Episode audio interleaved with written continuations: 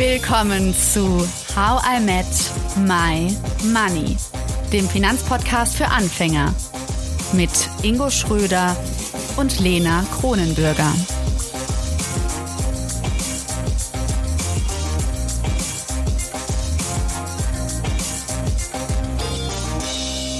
Hallo Ingo. Hallo Lena. Noch nie fand ich Biologie und auch die Mischung von Biologie und Psychologie so spannend wie aktuell dank unserer HIM-Themenreihe zu Geld und Sex. Denn wie und warum wählen wir aus, wer zu uns passt? Welche Rolle spielt Geld bei der Partnerwahl? Und was haben eigentlich unsere Hormone damit zu tun, wie risikobereit wir sind? Antworten auf diese Frage gibt uns heute Herr Professor Dr. Lars Penke. Hallo. Hallo. Grüße Sie, hallo. Ich freue mich hier zu sein. Sie sind Professor für biologische Persönlichkeitspsychologie an der Georg-August-Universität Göttingen und ein Forschungsschwerpunkt von Ihnen behandelt evolutionspsychologische Zugänge zu Partnerwahl, Partnerschaft und Sexualität. Ja. Und Herr Professor Dr. Penke, wir kennen uns natürlich jetzt nicht persönlich und doch wage ich doch mal zu fragen, was denken Sie aus evolutionspsychologischer Sicht? Warum bin ich in einer Beziehung mit dem Partner, den ich aktuell habe? Ja, da ich sehr wenig über sie weiß, kann ich da jetzt natürlich nur grundlegend spekulieren. Aber wir suchen uns Partnerinnen und Partner schon nach bestimmten Kriterien aus. Also es gibt so grundlegende Dinge, die Menschen bei der Partnerwahl präferieren, wo wir also Vorlieben für haben und die unsere Suche bei der Partnerwahl so ein bisschen äh, leiten. Da gibt es eine ganze Menge Forschung zu und wenn man das mal so grob zusammenfassen will, dann gibt es da so drei große Überbereiche. Wir wollen in der Regel eine Partnerin oder einen Partner haben, dem wir vertrauen können, bei dem wir uns wohlfühlen, wo wir eine gewisse Wärme und Geborgenheit zurückkriegen. Das ist so der eine große Bereich. Das hat auch damit zu tun, wie gut wir mit diesen Menschen zusammenleben und zusammenarbeiten können, also uns so den Herausforderungen des Alltags stellen können, sage ich jetzt mal. Der zweite große Bereich ist, dass wir einen Partner oder eine Partnerin haben wollen, die eine gewisse Gesundheit, Vitalität, aber damit einhergehend auch durchaus Attraktivität äh, ausstrahlt. Äh, wir wollen also eine, hm, nicht nur einen ansehnlichen, sondern meistens auch einen fitten, gesunden Partner haben. Da hängt auch sowas wie Fruchtbarkeit zusammen. Altersaspekte spielen da sicherlich auch mit rein. Und der dritte große Bereich, äh, der bei der Partnerwahl eine Rolle spielt, ist viel, was so mit sozialem Status, sozialem Ansehen, auch Zugriff dann zu verschiedenen Ressourcen, wie zum Beispiel, ähm, ja, dass man auf äh, weiß nicht, dass man sein, sein Leben versorgen kann, dass man Essen, äh, Unterkunft und so weiter gut hat. Und das sind natürlich heutzutage auch Sachen, die mit Geld einhergehen. Und das ist so der Bereich, der wahrscheinlich hier für den Podcast am interessantesten ist. Und zwischen diesen drei Bereichen machen wir immer so ein bisschen Kompromisse bei der Partnerwahl. Das heißt, je nach Lebensphase, je nach Lebenssituation und auch zum Teil je nach Geschlecht betonen wir das eine oder das andere so ein bisschen mehr und ja, müssen da immer so unseren individuellen Kompromiss finden. Bevor wir jetzt weitermachen, mich interessiert noch mal eine ein Punkt. Äh, ja. Wie kam es eigentlich dazu, dass Sie sich auf diesen Forschungsschwerpunkt konzentriert haben?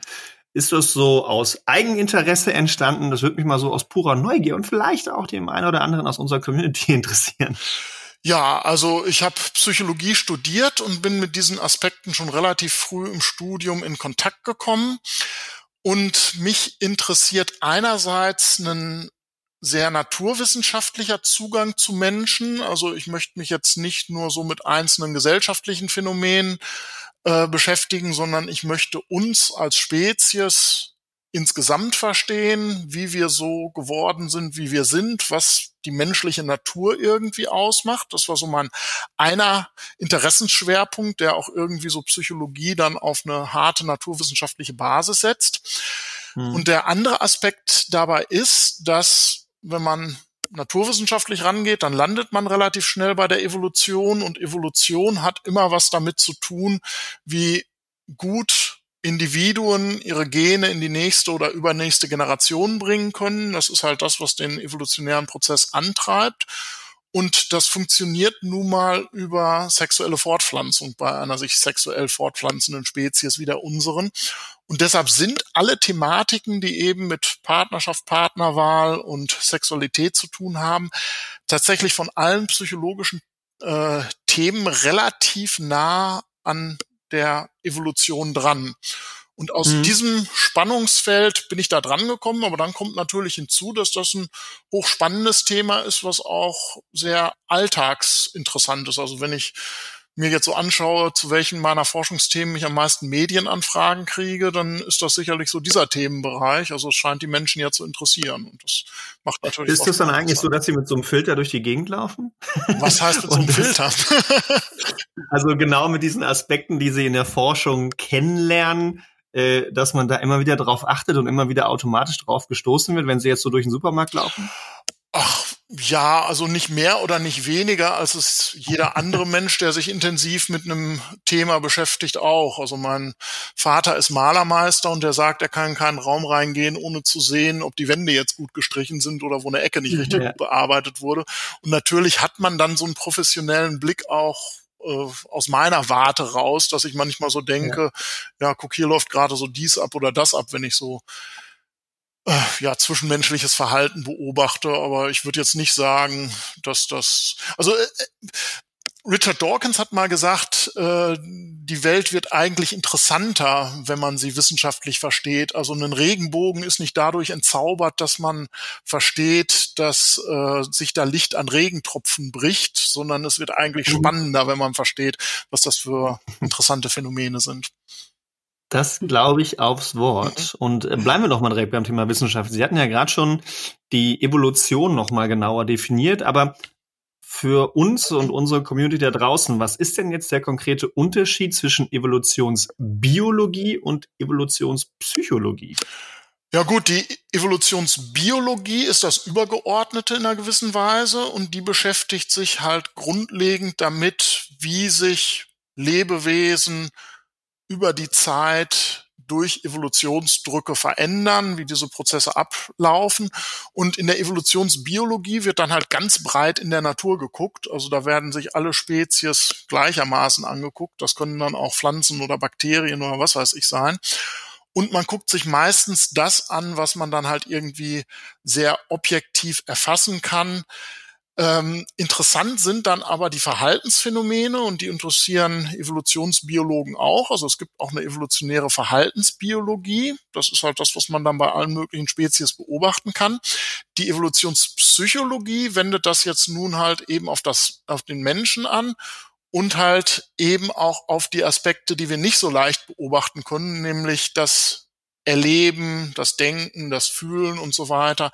Die Evolutionspsychologie beschäftigt sich also mehr als es Evolutionsbiologen machen würden, zum Beispiel auch mit sowas wie Vorlieben, Präferenzen oder auch Gefühlen, die da eine Rolle spielen oder ja, Gedankenprozessen und so weiter, die wir halt eben als Psychologinnen und Psychologen erheben und erfragen können, wo die Biologen nicht so gut rankommen. Dann knüpfen wir doch mal bei dem Wissen an, das Sie uns ganz zu Anfang schon gegeben haben. Wir haben darüber gesprochen, wie kommt es denn, dass wir einen bestimmten Partner, eine bestimmte Partnerin wählen. Sie haben uns verschiedene Kriterien genannt, wie Vertrauen, Geborgenheit oder auch Gesundheit und wie attraktiv jemand ist. Und dann eben auch sozialer Status und ja, da fällt dann auch unter anderem Geld darunter, haben Sie gesagt. Mhm. Und wenn man jetzt sich nochmal anguckt, hm, wie wir das gewichten. Sie hatten gesagt, da gibt es vielleicht Unterschiede, je nachdem, ja, in welcher Phase wir sind im Leben. Aber es gibt anscheinend auch so weibliche und männliche Strategien bei der Partnerwahl. Also könnten Sie darauf nochmal eingehen, so, wann ist uns denn was wichtig? Mhm. Und ganz klar gesagt, wann kommt denn das Geld ins Spiel? Ist mir das mit 17 weniger wichtig als jetzt mit 31? Würde ich tatsächlich sagen, so im Durchschnitt. Also es gibt viele Faktoren, die darauf eine Rolle spielen und das ist auch äh, kulturell und auch historisch nicht unbedingt immer äh, gleich.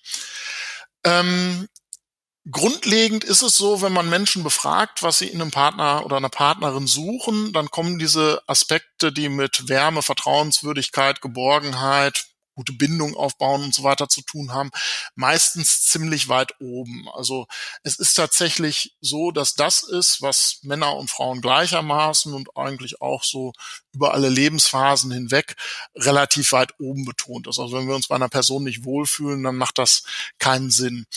Ähm, wenn wir eine Beziehung mehr so ein bisschen aus Spaß herausführen oder weil wir uns darin ausprobieren wollen, und das spielt sicherlich in jüngeren Jahren eine größere Rolle als in älteren äh, Jahren, dann achten wir teilweise mehr so auf diese Vitalitäts-Attraktivitätsaspekte. Also da wollen wir dann halt äh, einen Partner oder eine Partnerin haben, die ästhetisch für uns äh, interessant ist, die wir irgendwie spannend finden, die auch vielleicht irgendwie einen aufregenden Charakter hat oder sowas. Das spielt da alles mit rein. Ähm, das ist eher so in jüngeren Jahren, wenn wir uns ausprobieren wollen.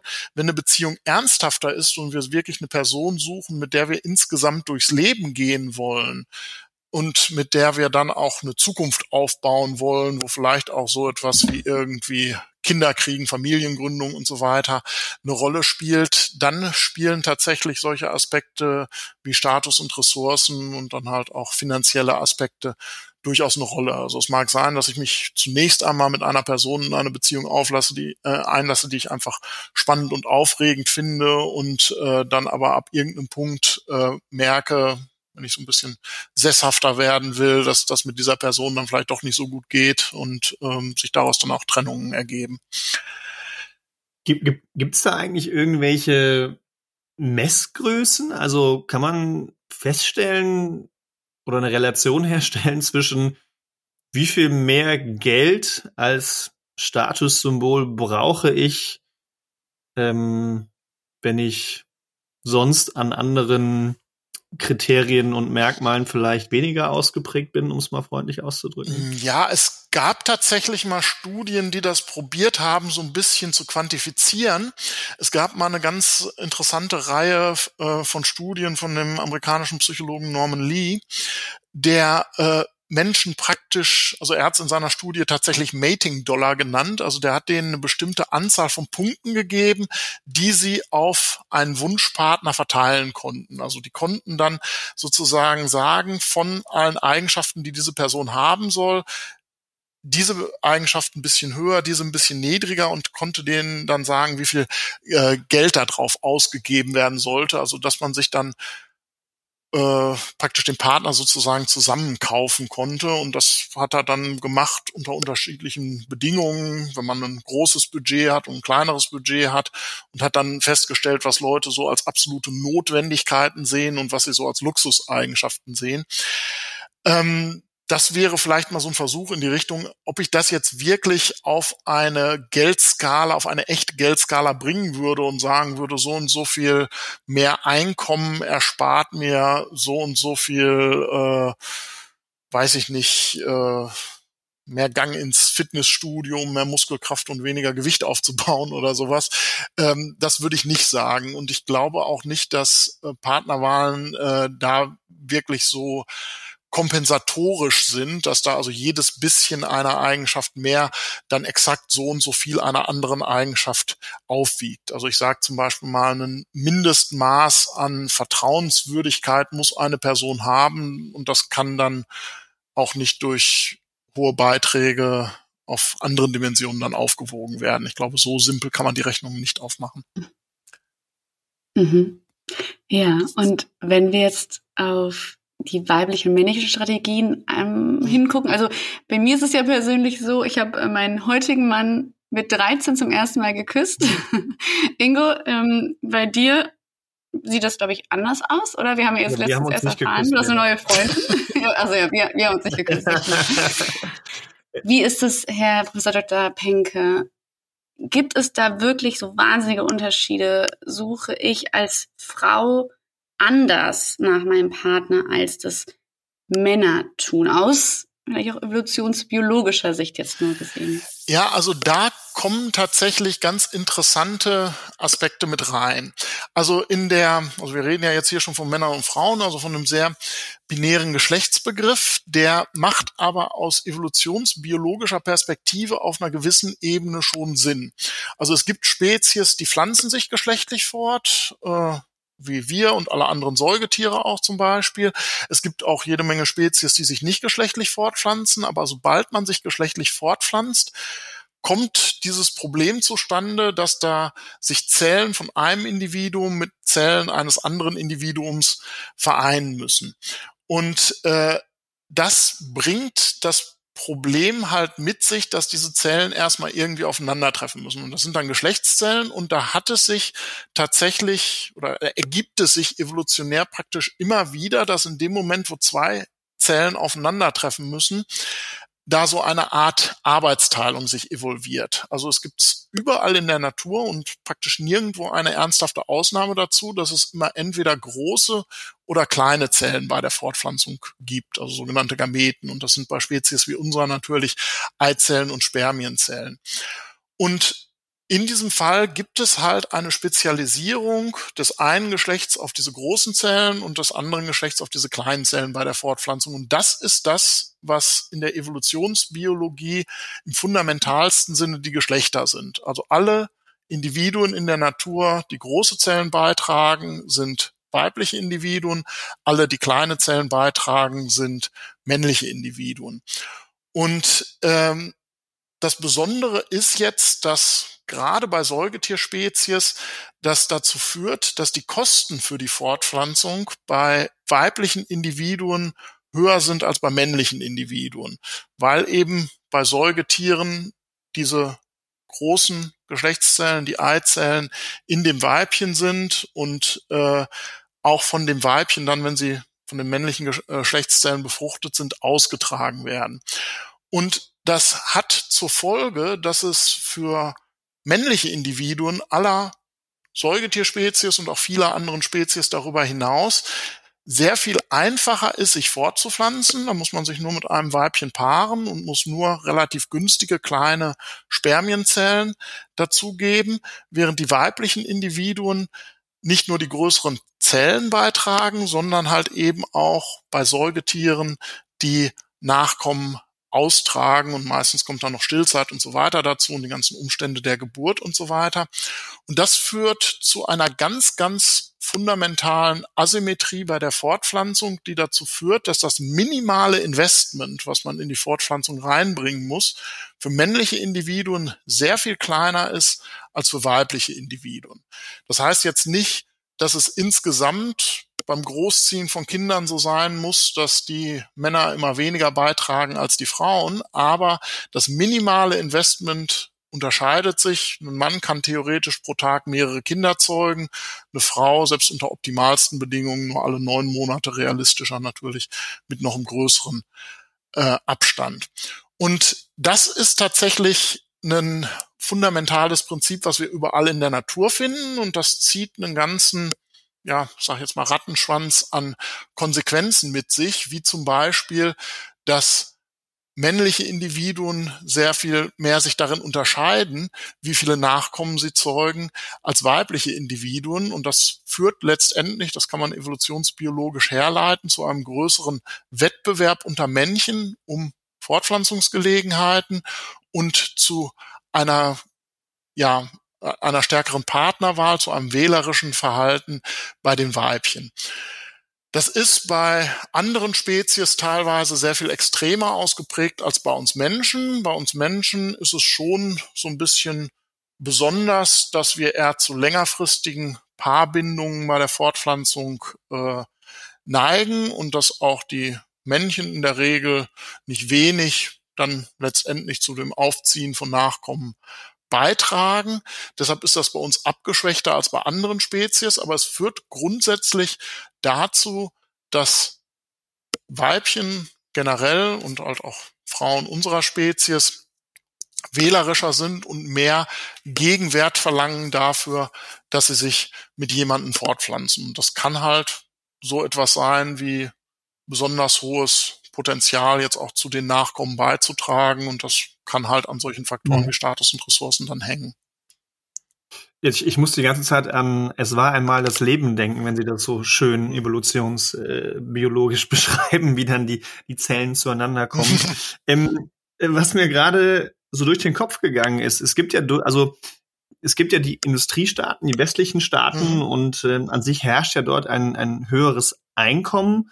Und ich glaube jetzt, ohne mich mit der Wissenschaft und den Statistiken da beschäftigt zu haben, dass ähm, durchaus die Geburtenraten in, in ärmeren Ländern deutlich höher sind mhm.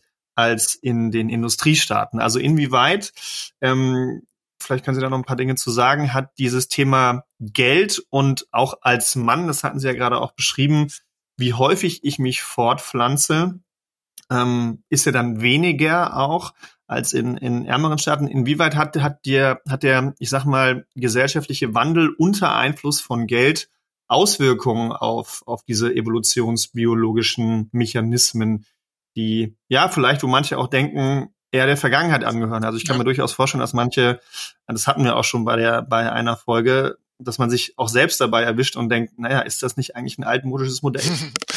Ja, also diese Prinzipien, die ich hier erklärt habe, die gelten halt generell für alle möglichen Spezies. Evolutionsbiologen und auch Evolutionspsychologinnen und Psychologen sind sehr darauf äh, bedacht, wirklich auch, wenn jetzt so eine Spezies wie der Mensch betrachtet wird, ähm, weltweit zu gucken und halt außerhalb unseres westlichen äh, Kulturkreises, den wir also meistens im Blick haben. Da gibt's diese schöne Abkürzung, dass wir the weirdest people in the world sind, wo weird dann steht für Western educated, industrialized, rich und democratic. Das sind also die, die wir in unserer Alltagsbrille so meistens im Kopf haben, aber man kann da auch durchaus so ein bisschen den Horizont erweitern. Ja, was man in vielen präindustriellen Gesellschaften hat, ist natürlich erstmal eine enorm höhere Kindersterblichkeit.